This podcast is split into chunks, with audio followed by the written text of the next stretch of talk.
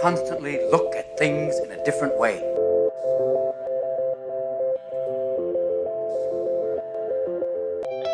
The Healthcare Education Transformation Podcast was created by two physical therapists out of the desire to learn more about the different educational roles in physical therapy and healthcare, and how healthcare education works by talking with educational leaders and people with different perspectives within physical therapy and across interdisciplinary lines on how education can be improved to disrupt the status quo of healthcare education. This is our journey, and thanks for listening. Are you a third year physical therapy student that excels on tests when you have study guides, checklists, and deadlines? With all of the information available about how to prepare for the NPTE, it's easy to get disorganized and not feel prepared going into the big day. NPTE Prep Success is an online course that provides PT students easy to use study guides and step by step guidance through the NPTE preparation. To learn more, visit kylericeprep.com. Thank you again all for your continued support. And now for the show. Hi, everyone. Welcome to the Healthcare Education Transformation Podcast. I'm your host, Stephanie Wyrock, and I'm joined by my co host, Brandon Poen.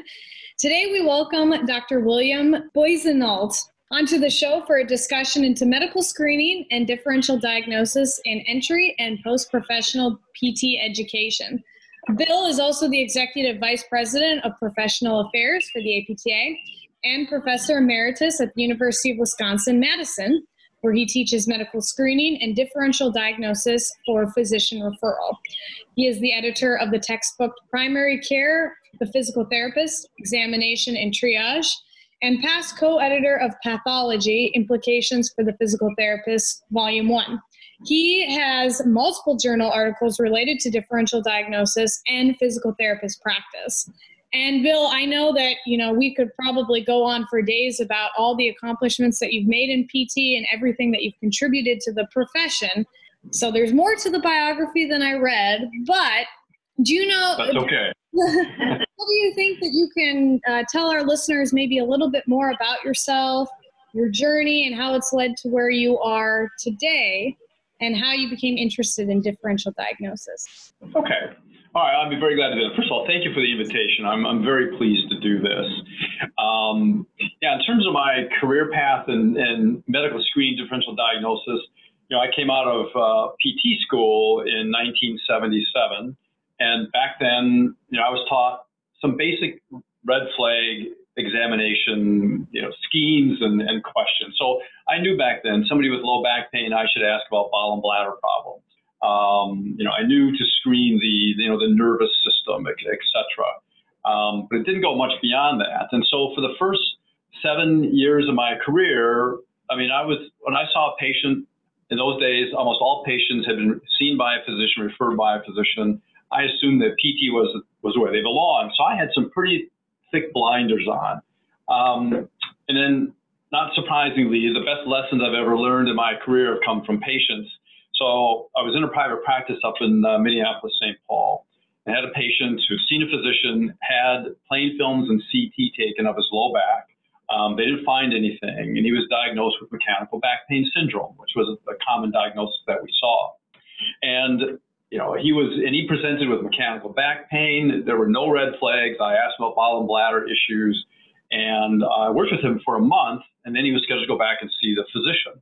And um, so I contacted the physician and said, you know, he hasn't made much change functionally, but I think he's working hard. And if we keep plugging away, he'll start coming around symptomatically. And so the doc said, fine, you know, I'll send him back to you. Um, then about three weeks later, I ran into the physician in the hallway and said, you know, hey, by the way, patient so and so, he's not on my schedule.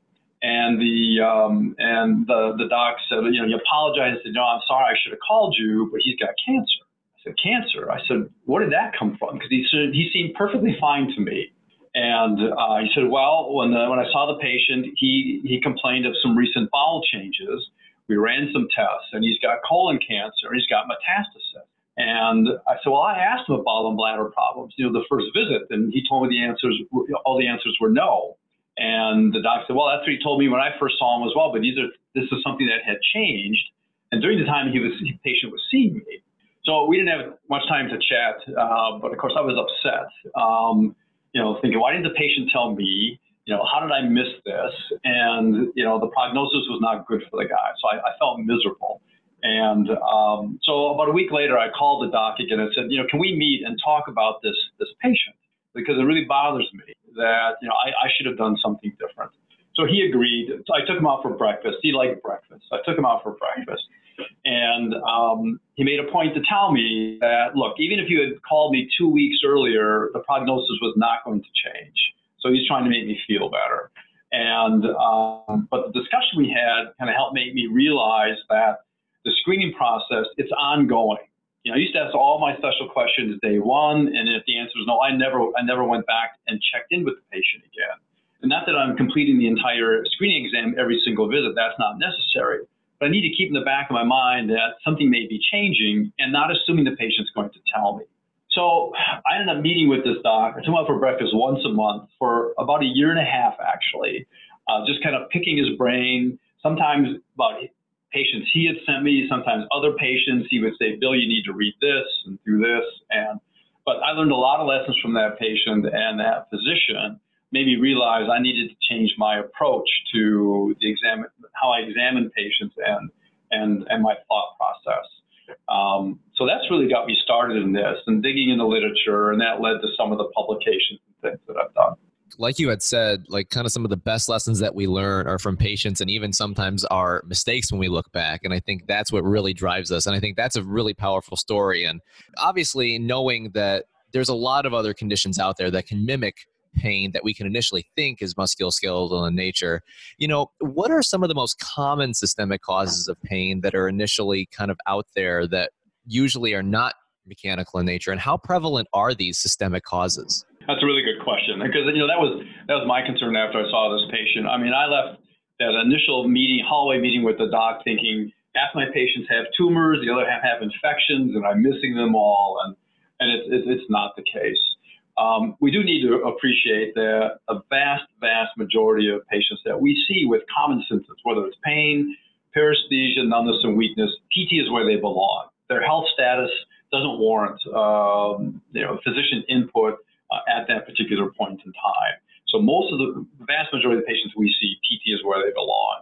Now, the most common causes, you know, when you look at the, the general population, diseases and injuries, what we are most likely to run into, and, again, thinking outpatient ambulatory settings, uh, would be fracture, um, you know, significant soft tissue injury where you're worried about joint instability, uh, you know, ligamentous injury, uh cartilage or meniscal injury.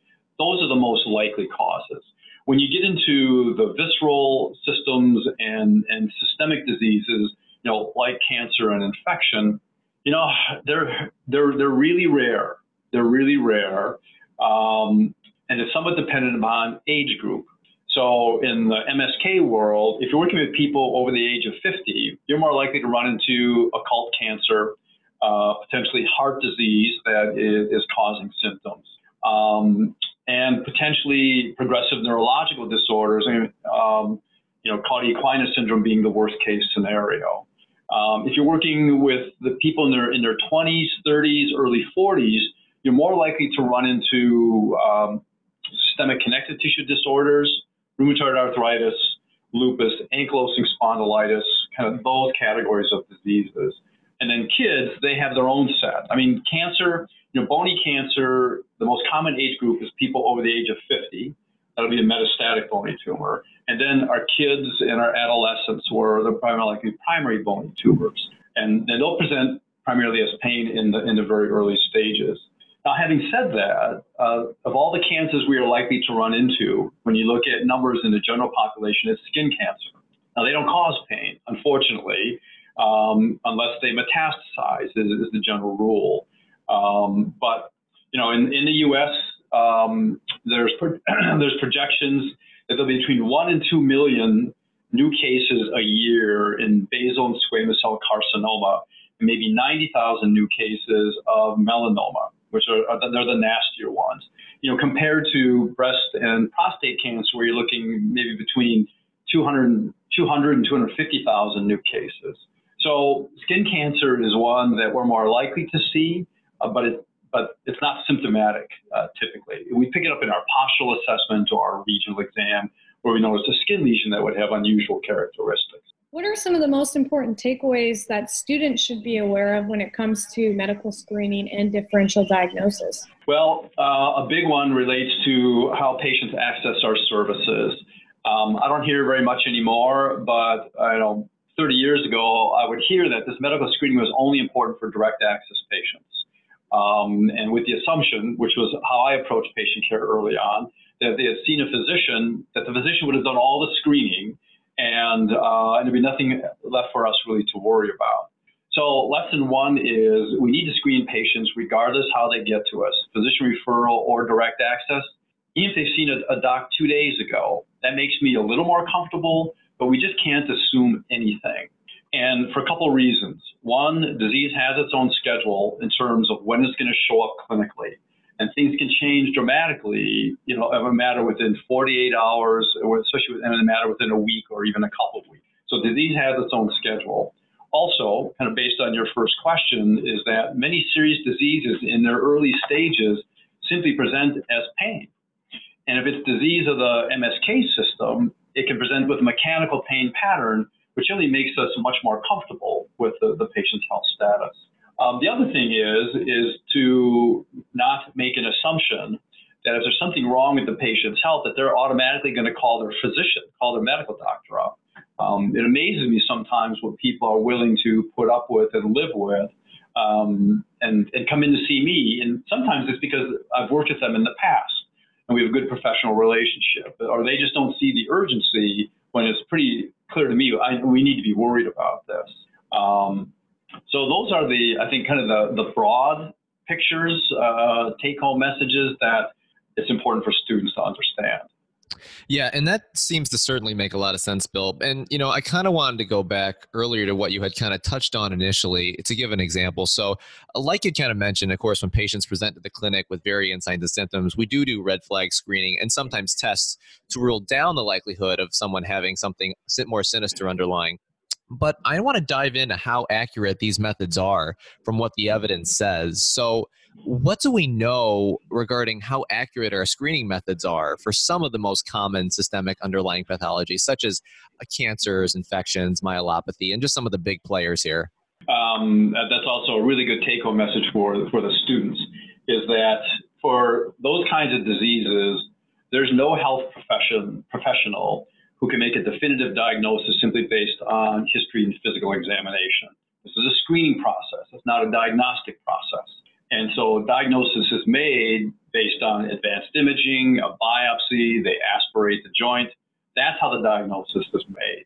So in terms of the red flags that, that suggest to me that physician um, or medical tests are warranted, um, the research that's out there demonstrates that one red flag finding all by itself rarely, rarely constitutes or warrants a, a referral. Give you an example, there was a study done, this was in Australia a few years ago by Neil Henschke and his group. Um, they followed uh, just under 1,200 patients coming in to see a GP internist type of physician with back pain. And the physicians were taught to ask a standard list of 25 red flag questions. And so they documented how many yes responses uh, for each of the patients and then ultimately, was the, what was the diagnosis that the patient uh, had that was generating their back pain? And they followed patients up for 12 months. And they 80% of the patients had at least one red flag finding. And yet only about 1% of the patients had something medically wrong with their back. So that's not a very good yield. Um, and so it's, again, it's rare that one finding by itself. Now, when you start clustering, you know, four or five findings together, that's when the statistical, the probability needle starts moving some. And you know, back pain uh, with cancer, uh, cancer-causing back pain is a good example. Um, the red flag findings that have the most importance statistically include a personal history of cancer, unexplained weight loss, over the age of 50, and not responding to conservative care. Uh, when you lump those together, it's still more likely they don't have cancer, but according to the experts, when you lump those together, then there needs to be a conversation about potentially advanced imaging uh, to rule out, hopefully rule out and maybe rule in. Um, so that's one of the challenges. The other, other, other challenges, when is a red flag really a red flag? When you talk about systemic disease, some of the common symptoms include fatigue, a little bit of nausea, unexplained weight loss, um, maybe a little bit of malaise, you know, feeling run down. Those are non-specific. And who's not tired? You know, we're all tired. So what's the threshold that makes a fatigue complaint really a red flag? Our weight. You know, our weight can fluctuate up or down X number of pounds depending on all kinds of things. So it's important to understand what, ha- what, what makes fatigue a red flag versus not. So the general rule is it needs to be interfering with function, present for two to four weeks or longer, and there's no explanation for it. So some of these red flag findings require a second, third, or fourth question to determine is it a red flag or not. So that, that's one of the challenges. Um, so now, no surprising, not surprisingly, a lot of the, the, the strongest guidelines out there statistically constitute um, are made up of more than one criterion, as you can as, as you can imagine, and that's what it takes to drive a different uh, clinical decision. I think you make a good point there, Bill. Um, finding these clusters and identifying these patterns is a really important part of becoming an expert clinician. So then my next question is, do you feel that graduates from DPT programs across the country are adequately prepared in differential diagnosis and medical screening and are able to pick up on these patterns? I think generally yes. Um, you know, again, um, I've not seen any benchmark survey data of you know all the programs exactly what they teach. You know, CAPTE has some general evaluative criteria that kind of help drive a curriculum in terms of minimum standards. Um, and certainly compared, and this I think a lot of it has to do with direct access. Even though I said we need to screen regardless how they get to us, direct access has helped drive education in that direction. So, you know, I believe that um, students are getting the guidelines, the DVT guidelines, some of the imaging guidelines, are routine. Um, you know, we've been teaching the bottom bladder questions forever for patients that have low back pain. So I think direct access and going to the DPT has driven this area in terms of the education process. There's more depth and breadth than what was taught before. But Stephanie, you're right. I mean, a new grad is still a new grad. Is a novice practitioner, whether you're talking about somebody who's come out, of just come out of med school, dental school, or a PT program. And so I think the students, they're getting the information, um, but with experience and hopefully mentorship, um, they start recognizing those patterns faster and faster. Right. And then even just recognizing like the specifics of those clusters, making sure you're getting accurate information, you know, to make sure you can really tease out what's more likely to be a true red flag, what may not be a true red flag, and then kind of putting that in line with your mechanical exam and seeing what your findings are there. Because a big thing I've always learned is if you can't change symptoms, no matter what you do, should start thinking about maybe there might be something else potentially. Yeah, you're exactly right for the MSK patient, that is that, that, that that's one of one of the big assumptions, um, and also part of the screening process is response to treatment. Uh, trial treatment is an important part of our examination scheme. And so if I position the patient, I do an exercise, I do a manual therapy technique, and I stand the patient back up and they move better with less pain, they're walking faster, that, that, that generally makes me more comfortable that PT is where they belong. And response to conservative care actually is part of some of the guidelines out there screening for, for serious diseases. So, so we do collect a lot of information um, that helps us make this bottom line decision: do I treat, treat and refer, or refer only? Right. And, you know, and obviously seeing that you've done a lot of teaching regarding this specific topic, you know, how do you feel that differential diagnosis and medical screening optimally should be taught in entry level PT education? I think ideally it's integrated throughout the curriculum. It's almost a transcurricular theme, and it can start in anatomy. Um, so it's not just identifying, oh, there's the kidney, but see the kidney's relationship to the trunk. And so if a kidney is causing pain, it's more like it's going to cause back pain, not abdominal pain. Um, so in terms of making anatomy relevant um, outside our neuromusculoskeletal system, um, I think that's where it can start.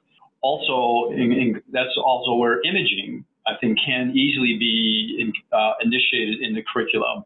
Um, that's one reason why we learn anatomy, so we can identify structures on a plain film or on MRI or even maybe ultrasound.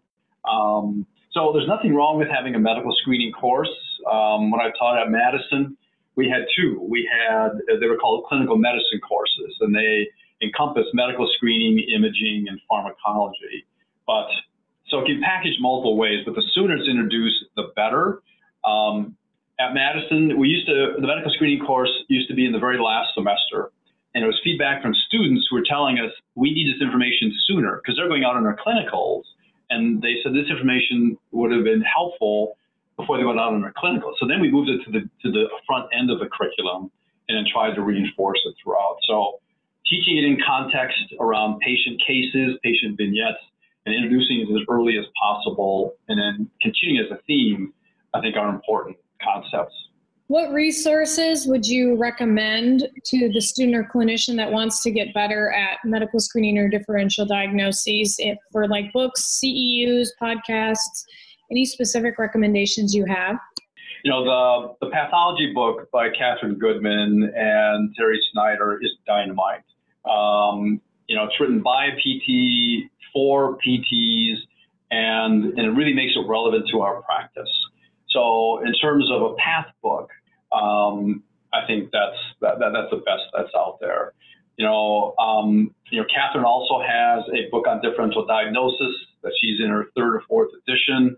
You know, I think the book that she did and then I that I've done early on are probably the two that are utilized the most. Um, but you know, there are also like, programs are moving away from the textbooks and more related to the literature, systematic reviews. Um, you know, PTnow is a great resource for students and faculty, uh, not just related to this topic, but to lots of other topics where you know they, they can they can type in deep vein thrombosis and all kinds of information are going to come up related to management as well as screening. Um, so those are probably things that come through off uh, the top of mind. Got it. And you know, and Bill, thank you for kind of just sharing. I know your insight on this topic because it's very, very important. Because you know, I think people that, like you had kind of said, your story earlier kind of brought you in. I think when you have an experience like that, it always kind of sets the alarm off in your mind ever since an incident like that happened. So I think it's a big message for students, clinicians, and faculty to remember. And we usually like to ask this last question at the end of each episode because, with us being the Healthcare Education Transformation Podcast, we want to kind of ask this question. So, the question is if you could change one aspect of healthcare education, uh, PT or otherwise, which aspect would you change and how would you change it? I think the the sooner our students get involved in uh, in clinical education, the better. Um, the sooner they interact with other healthcare providers, the better. Um, you know, knowing who the healthcare team is, the various roles, responsibilities that, that people can can play um, is critical. And so the students start seeing their CIs and faculty how they develop relationships with other health professionals. Um, and the reason I push that because that is what's best for the patients. I'm all about what's best for the patients. And that ties into this medical screening process. It's all about the patient. Um, but the relationships that I developed over the years in the various hospitals and practices I've worked in with physicians, you know, there were physicians I could walk down the hallway. When I had a patient, I had questions. I could, I could go find a physician down the hallway that I had a good relationship with and say, hey, what do you think? What should I be thinking here? Or can you come take a, take a look at this patient with me? I've worked in some non-hospital based private practices where we're the only health provider in the building. So then you have to work harder to build relationships uh, and, and to communicate. Um, but I think the sooner the students experience patient care, they see communication occurring between PTs and other healthcare providers, and hopefully their the role modeling is, is what it should be. Um, that can't happen soon enough. And so there's a how best to do that, how best not to do that is to have somebody come in and do a one hour lecture on their profession. Um, not that that's bad, but you know, it's forgotten almost when the, you, as you remember probably from PT school. Um, and I used to go in and do a one hour lecture on, on physical therapy for the medical students at Madison and then some of the residency programs. And so for the first two years, I had all these slides about what PTs do and you know, we see work with you know individuals across the lifespan, and you know the students who attended, and their eyes would glaze over after about 10 minutes. And um, actually, the third time, so I went back the third year to do that, and five minutes into the same old lecture, and I'm thinking I've lost them already. So I asked the group, who in here has low back pain? And three people raised their hands and said, wouldn't you be willing to allow me to demo, to do an exam on you and do a demo in front of your classmates? And so one of people volunteered. I called everybody up front around the classroom. I did a history, a brief physical exam, did education, and then I kind of worked in what what PT was, you know, outside the back pain area. I got more mileage out of that. And so again, learning in context is to me is, is the best way. I think that's a great story, Bill, because you know a lot of providers don't know what we do, and so by demonstrating our skill and also talking about um, what we're thinking as we're going through our exam is probably the best way that you can teach medical students because they're never going to see that again. Right, right. That, that's exactly right. Uh, so in, in this kind of bridging this communication gap with physicians and nurses, it's not fair. It's just the way, but it's just the way it is. It's in my experience that I've had to work harder to bridge that gap. Um, but it was it was worth it in in the long term. It was it was better for me, more educational, and it was better for the patients that I was working with. Well, this has been an amazing talk, Bill. I always love talking to you at conferences and seeing you around. You've done so much for this profession. You know, if people want to reach out to you, where can they find you? How can they get a hold of you? Easily. Um, so, uh, Bill Boissonnault at apta.org. Um, I check my email pretty neurotically.